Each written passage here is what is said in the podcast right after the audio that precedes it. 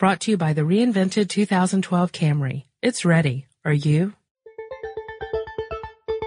Get in touch with technology with Tech Stuff from How Stuff Works dot com.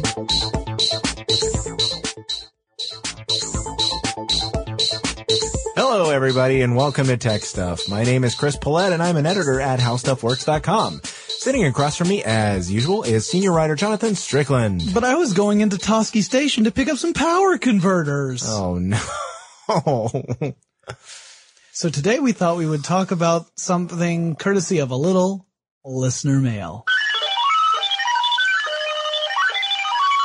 This listener mail comes from Johnny.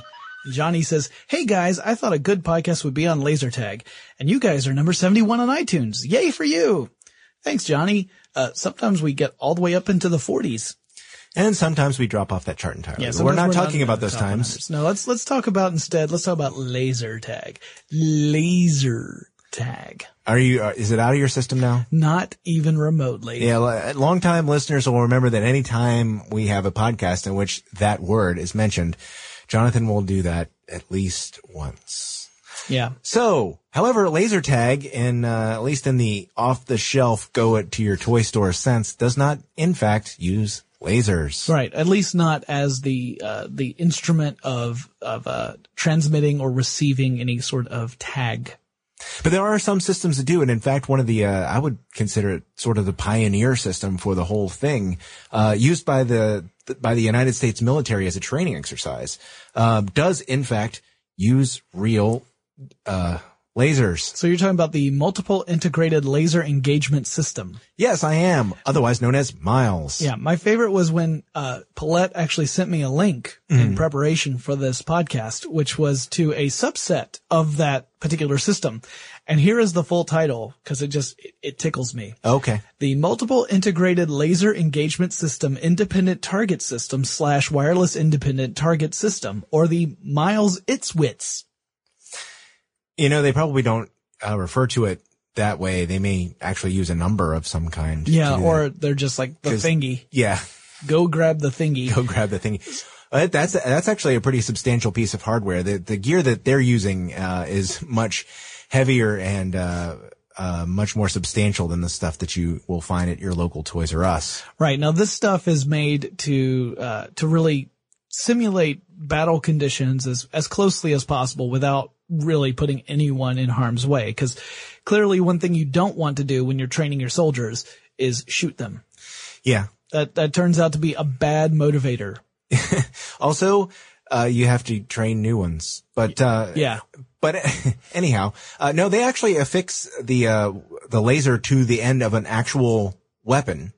And, right. uh, and they're they firing will, blanks. They fire they? blank cartridges to simulate the actual experience of what it's going to feel like when you shoot mm-hmm. at somebody. Right. Cause you don't want, you don't want to have the experience of pulling a trigger and there's no recoil. There's no yeah. bang. There's no vibration. There's nothing other than just the fact that a little laser shoots out of the end of the gun, because then, of course, it's not going to handle the way it really would in a true combat situation.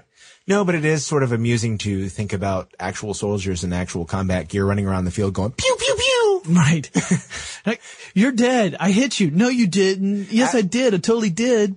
You know what? That's funny. Because in the, this, these systems actually go back to the nineteen seventies, from what I understand. And mm. uh they actually sort of did that in the very first versions. Um, when you would shoot somebody, the system would register that you had been hit, but people would turn them off and turn them right back on, which would essentially reboot the system, and suddenly they were alive again. Right, and there was get me. There was no connection between the gun and the the sensors. Yeah. So, um, which meant that you could if, keep firing. Right. At them. If you if you made if you made it a connection where, I mean, the the thing that makes sense is that if you are hit, then you are incapacitated in some way, especially right. if you're hit someplace that's that's going to be a a Uh, a pretty critical wound, right? right?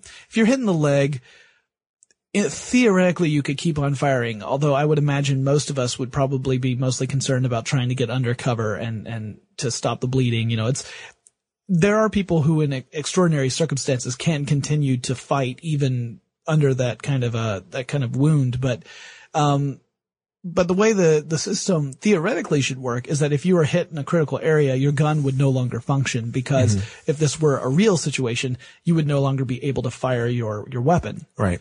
Um, now, the early systems did not have that connection. There was a sensor, and there were or, or several sensors, usually placed in, in various strategic areas on the body. Like there might be one on the belt, there might be one or, or several on a vest, uh, on the back of the vest, maybe on the helmet, mm-hmm. um, sometimes on the arms and legs as well. Uh, before the, the the in the early days, like you were saying, there was mm-hmm. no connection. So if you were hitting the sensor, yeah, it would register that you are quote unquote dead, but you could keep firing the gun, cheating. Or as you said, you could turn it off, turn it back on. It's like rebooting a computer. Suddenly you're alive again. It's like getting extra lives. Sadly, this is not something that pertains to actual battle conditions. No, that is correct. It turns out that if you're shot in battle, you don't have a magic reboot button, as much as I wish it were otherwise. So, since that is kind of antithetical to the whole purpose of training, I mean, you're not, you're not training so that you win. You're training so that you understand what you need to do in an actual battle situation. Mm-hmm. So eventually, uh, these systems became more sophisticated so that they could communicate with one another, the sensor and the gun. Mm-hmm. So that the sensor, once it was it registered a hit, would deactivate the gun. So you could not keep firing and yes. you were, you were dead. Mm-hmm. Um, another, yeah, they're on the many generations from that very first system now. Right, right. Yes, yes. Uh, the system they use now is, is far more advanced. In fact, one of the things I thought was really kind of cool about the system that the, the military uses is that they have, uh, they can actually set the, the, um, the burst that comes out of the gun, uh, and tune it to the various kinds of weapons they actually use or they might actually come into contact with, right? So. Right. It's not like, a laser from uh, your your assault rifle would be the same as a laser from a handgun, or say a uh, a rocket-propelled grenade. Even right, they they can adjust the power and the intensity, and even the the uh, the s- sensitivity of the sensors. So let's say that you they they'll often use um, armored vehicles in these training exercises. Mm-hmm. Well, armored vehicles, of course, I mean the, they they have armor. And that armor is pretty tough stuff, and your average gun cannot pierce it. So if you were to shoot an armored vehicle with one of these guns, your shots might hit your target, but they wouldn't register as a hit because in reality, the bullet would not penetrate the armor. Right. But if you had a heavier weapon, um, and you fired at that vehicle, then it might register it as a hit because you've used a weapon that would actually be capable of doing some serious damage to that vehicle. Mm-hmm. This kind of You know, sensitivity really makes it uh, an effective tool for simulating these, these conditions. Now, the version that you see, uh, in this, the world of, of Citizens is nowhere near as sophisticated or complex. Or expensive. Or expensive. Um, it's still, it still can be fairly complex. It doesn't have to be the, the, you know, stupid version, but, uh, I guess what we should probably do is let's, let's go from the low end and work our way up. Okay. So a very basic laser tag system. Yes.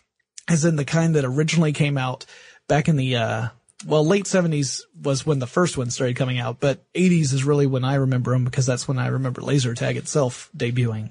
Well, yes. Um, yeah, the very, the very first one. And I should say that, uh, I got a lot of my information from a, from a website of a guy named Brian Farley. Mm-hmm. Um, who, uh, if you're in laser tag circles, you might know him as Tag Ferret.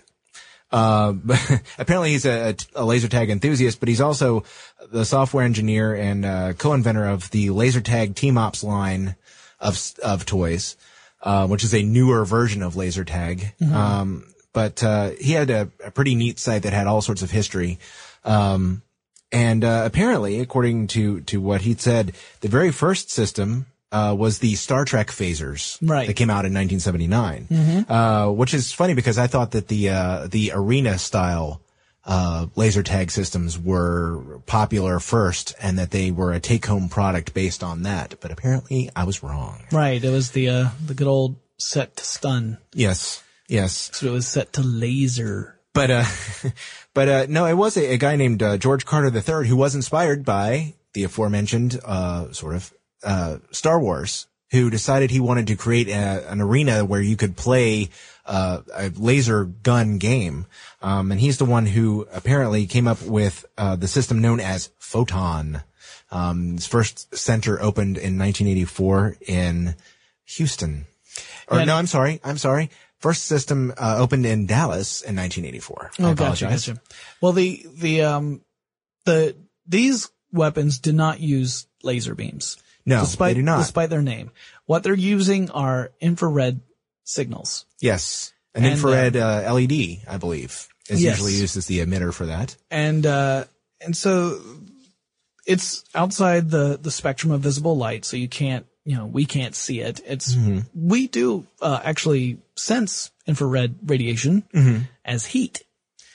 So, uh, but there's some problems with infrared signals. Uh, now almost all current laser tag systems, apart from the military one and a couple of commercial ones for, for entertainment use, still rely on infrared signals. Uh, but one of the problems is that it's a divergent beam, mm-hmm. meaning that it doesn't remain focused like a laser does. Doesn't have a, a great range. It can bounce off stuff, mm-hmm. so you can actually get hit by infrared ricochets. Yes. But more importantly, in, as far as the game goes, you don't have to be terribly accurate with one of these guns to register a hit in general. I mean, you can do things to refine it as much as possible, but in general, the further away you are, as long as with, you're within still, you know, the range of whatever the, the, the, gun you're using is, because you can change the intensity of these things. Um, the further away you are, the less accurate you need to be in order to register a hit. Yeah, yeah, and um, it, you could tell doing some research. Actually, some of the the uh, the knockoff systems, the ones that were really inexpensive, were using a form of, of visible light. Uh, but those were horribly inaccurate. Right. And if you tried to play them outside, you could get You're, hit by the sun. Yes, that's sort of a uh, sort of a problem, because you, in general, are going to want some kind of room to run when you're playing these games. Right. Um, but, uh, but yeah, I mean, and, and it, it's possible to use a lens to try to focus it down. And some of the laser tag systems, uh, over the years have, uh, done this and, and to varying degrees of success. I mean, um, a lot of the earlier systems apparently used, though, uh, an infrared emitter with about a plus or minus five degree, mm-hmm. um, which had sort of a, medium-ish range, like one hundred to two hundred feet, somewhere in there. Um, from what I read, um, on, uh, Mister Farley's website, uh, some of the more advanced systems, um, and also read, read that as expensive systems, uh, can get up to around three hundred feet, three hundred fifty feet. Mm-hmm. Um, but, uh, as you said, I'm not sure how, wh- you know, whether or not they're as accurate from that distance as they would be if you were closer up.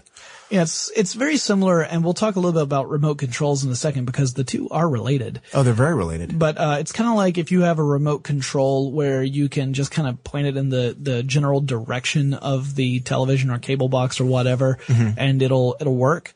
Um, that usually means that it's got a, a, you know, a decent powered L E D and an infrared L E D. It may even have more than one. Mm-hmm. Some remotes have multiples, so that it gives you a wider Uh, angle that you can use to uh, to change the channel. You know, I, I don't know about anyone else, but I have played the game of how how how wide an angle can I get before I can't turn up the volume anymore. Yeah, because I don't have friends.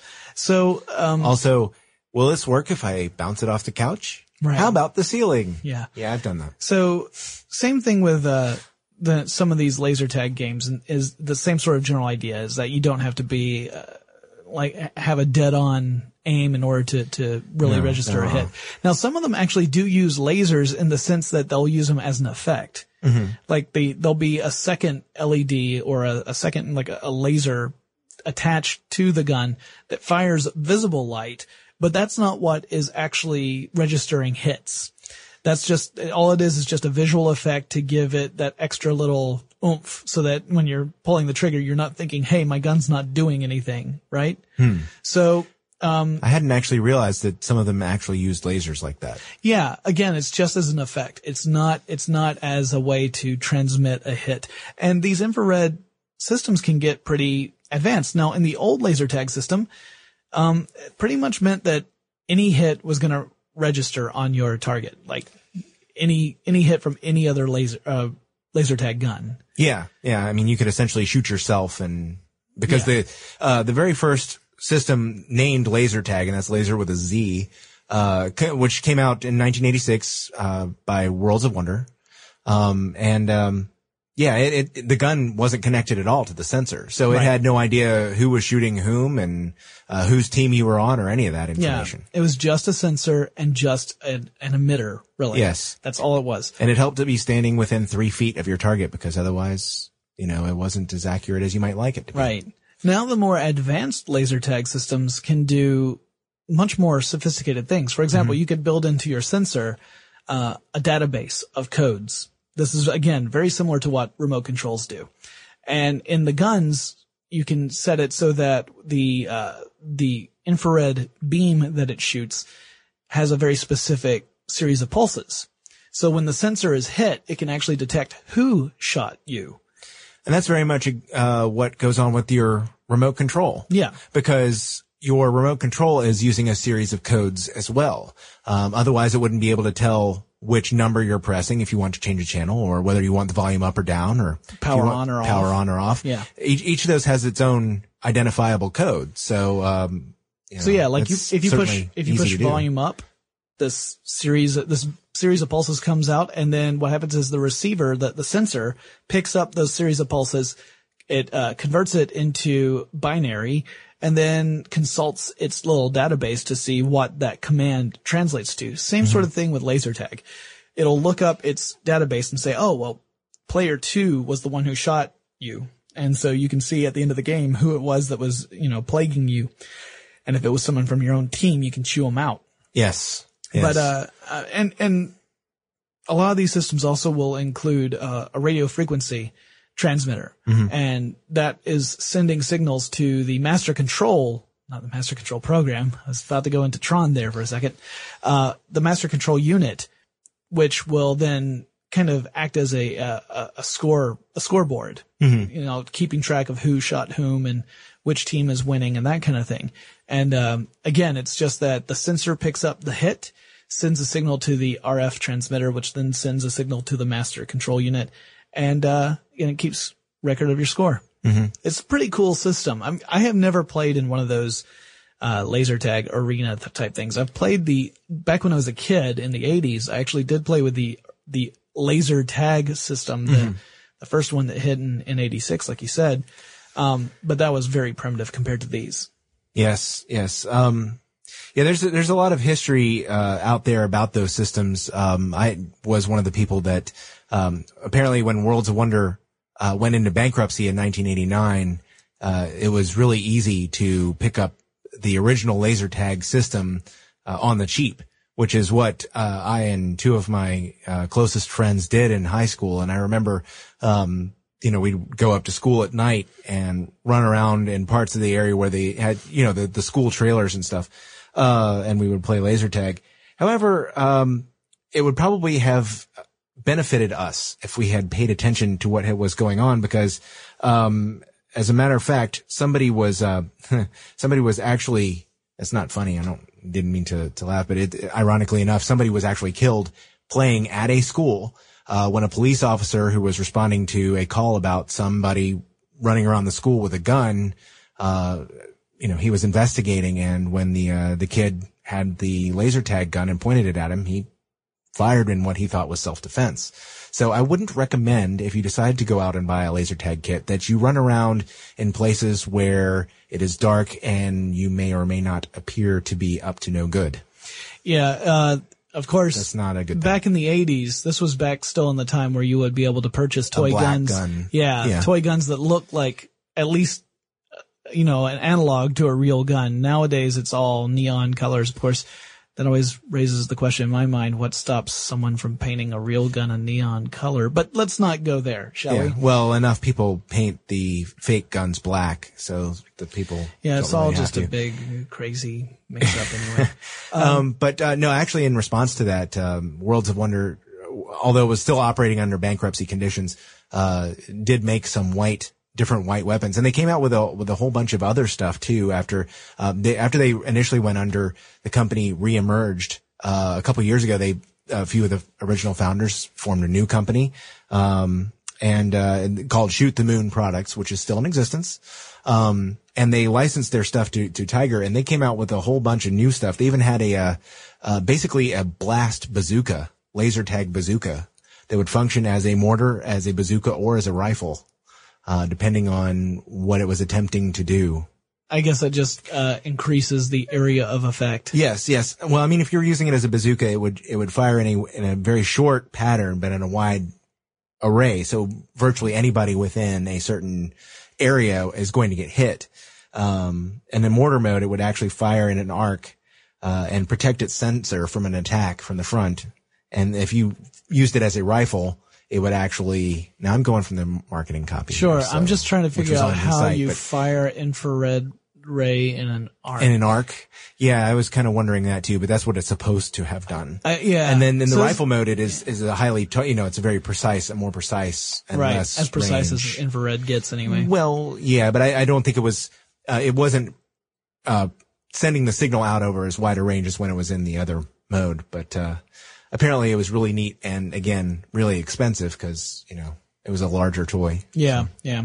And some of the guns uh, would have – I remember reading about one that would have sensors on the gun itself so that if the gun were hit um, a certain number of times, it would stop working. And, and of course, a lot of the laser tag uh, games that are in arenas or whatever are on systems where, similar to the military, if you are hit uh, a certain number of times, your gun will stop working and you have to go and recharge in yes. order to uh, to continue playing. Um, it, it's a lot simpler now than it was back in the eighties when really the only option you had back then, if you wanted to try and achieve that, would be to tether the gun to the vest, right. which you know then affects your mobility. Yeah, but it would uh, – and it also would involve some hacking, especially on these uh, off-the-shelf systems that you would get for forty dollars or fifty dollars. What's so. Interesting is I have seen plans on the internet for building your own laser tag gun and sensor systems. Interesting. I looked through them and they are well above my uh, area of expertise. So after reading the first three or four steps, I said, this is a good project for someone much more electronically inclined than I. So, so you're not handy with a soldering iron is what you're saying? Uh, I'm a left-hander. I find that most tools are designed for right-handers, and that's my story, and I'm sticking to it. Okay, that's fine. I'm a sinister kind of guy. All right. That's an old French joke for you guys out there. All right. Not well, not, not like an old French. It's a joke about – never mind. Um, right. Well, let's let's go back to remote controls just for a second. Sure. So, oh, I know where you're going to go. We gave the connection between remote controls and laser tag. Uh, we should – of course, say that this means remote controls that are using infrared signals. Not most, all, most modern ones do, although right. some of them do use radio signals. Right. And I wouldn't be surprised if some started to use things like, you know, your over your home network system. Or, or Bluetooth. Right. Or Bluetooth. That would be another, another one that would make sense. But, um, if you go back to the early, uh, I knew you were remote go controls. There. I knew you hadn't forgotten this. No, this is, this is a sidebar. A sidebar on the whole uh, laser tag remote controls discussion because it, it has to do with sound as opposed to light. Yes, it's a sidebar on how old we are. Yeah. The old, old remote controls used ultrasonic sim- signals in order to make your television do things. There didn't even need to be a battery in the remote control. No, it didn't use a battery at all. Because all you're doing is pressing a button, which caused a uh, tiny aluminum bar to vibrate at a very high frequency, an ultra high frequency. Uh, and the, the receiver, once it quote unquote heard that frequency, would react the appropriate way. Um, so exam- examples would include power, volume, that kind of thing. Sort of the, sort of similar to, um, what the, uh, the, the current remote controls do. Right. Um, This meant that if you were a uh, a fidgety child who happened to have a who happened to have a popular uh, toy that was around in the seventies, um, you could accidentally affect the behavior of your television. Would you like to reveal the name of said toy? Oh, uh, well, actually, for me, it was a different toy than it was for you. Oh, uh, what was the toy for you? For me, you remember those? Uh, well, they still make them. The uh, The magnet kits that have all the little metal pieces, and you, you can basically sort of shape the magnet. You could, there are two magnets, and then you can pick up the little metal pieces and make them into a little arc. Sure, sure. Kind of make little animals out of them. Every once in a while, I'd be playing with that thing in my grandmother's house, and she had one of these T Vs, uh, with the Zenith Space Command T V remote. Right. And uh, when the pieces would all fall, you know, it, it would, I would basically make something that, that had no structural integrity and it would fall in on itself. As soon as it made a certain noise, the chain, the channel would change on the T V. Right. And so, uh, yeah, I don't know the, what those are called, so I don't have a name for them. So that, the little, the little metal things. pieces, yeah, the little metal would, pieces would vibrate at the right frequency, and yep. the television would think, oh, yes. I need to change the channel or, or adjust their volume or whatever. Apparently a neighbor's um, dog who came by every once in a while too, their dog tags would ra- would jingle at the right frequency and change the channel on it. Yeah. On the for me, um, I will tell you, it was the Slinky. The oh, that's Slinky. It walks downstairs. And, alone or in pairs. Alone or in pairs, right. Uh, the Slinky convinced me that I had the powers of a television god because I wouldn't even have the remote in my hands, and yet I could affect the channel and the volume, not in any predictable way. So clearly I, I w- had a long way to go, but I was a kid. I figured, you know, I'd grow into my godly powers and eventually use them for good and fighting crime in various television-related escapades. Um, as it turns out, no, it was just that when I was m- moving the Slinky back and forth, it was, uh, occasionally generating just the right ultra high frequency to, uh, to affect the television. Mm-hmm. Crazy right. stuff. Oh, and I also had another toy later in, on in life that does relate back to laser tag. Oh, yes. Yeah. I can't let this go either. Okay. So in the late eighties, there was a series of toys and then a cartoon oh, that no. was truly terrible called BraveStarr. Uh, go to YouTube, search for BraveStarr. Two R's. Yep. It's, uh, actually it's technically three R's because there's one after the B. But yeah, it's B R A V E S T A R R and it's all one word. BraveStarr was a space cowboy. Some people called him Maurice. And, um, he, uh, He had a, he had a horse that would turn into an anthropomorphic horse. But the toys that came out had these little laser tag type backpacks, and you could put one on the bad guy, one on the good guy, and you could actually have little shooting fights between the two. And the, the little backpacks would register shots and, and, and hits, which I thought was pretty darn cool cause I was lame. And if you try and watch one of these cartoons on YouTube, first of all, I'm sorry. And second of all, um, you know, I have no, I had no taste as a kid. It's only marginally gotten better as an adult.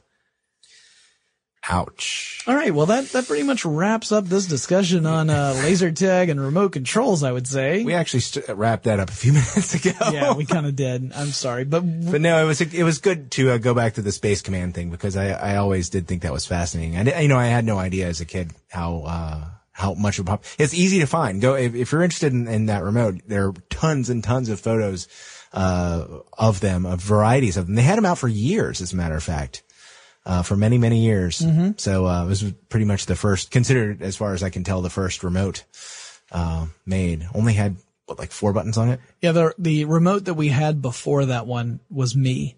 Yeah, yeah, yeah. That's the one that we had for a long time until we got our first cable box. Go and change the channel, son. Or I'll wallop you. Turning the knob, trying yeah. to get the, the, uh, that was my V H F. Father, the widely published author and scholar of American literature. Clearly he talks just like that. I'm sure he does. Um, so okay. Now that we've wrapped that up, let's go mm-hmm. on quickly to our second round of listener mail. This listener mail comes from our friend Ben Ivey, and Ben Ivey is what we call a super fan. He's also a big fan of Stuff You Should Know, as well as other uh, How Stuff Works podcasts and blogs. And Ben sent us something that was really cool. Let me read the email. We can't let Stuff You Should Know's Facebook page be the only one with fan art, so here's a little something for your consideration. It's nothing new. Perhaps in the future I'll incorporate your pictures into something. I'm a big fan of all the How Stuff Works podcasts. Please keep up the great work, Ben. So what Ben has done is he has created his own fan logo for Tech Stuff, and you can yep. actually view this on our Facebook page. We've uh, uploaded it into an album for, for fan art. And it's pretty cool. Very retro, kind of has a Transformers vibe to it. Uh, the old animated series, not the uh, new new movies. But uh so if you guys have any fan art you want to send in, you want to try your hand at something like that, you know, send it over. We might uh upload it up to the fan page and, and have it up there on our uh, our Facebook page. Yeah. Um, it's pretty cool stuff. We look forward to seeing more of that. If you have any fan art you'd like to send, or comments, questions, more topics, you can send it to our email address, which is techstuff at howstuffworks dot com. Chris and I will talk to you again really soon. If you're a Tech Stuff fan, be sure to check us out on Twitter.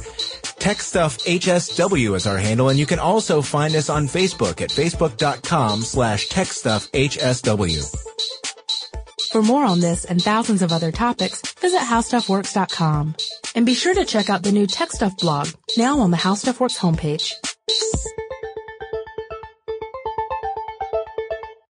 Brought to you by the reinvented two thousand twelve Camry. It's ready. Are you?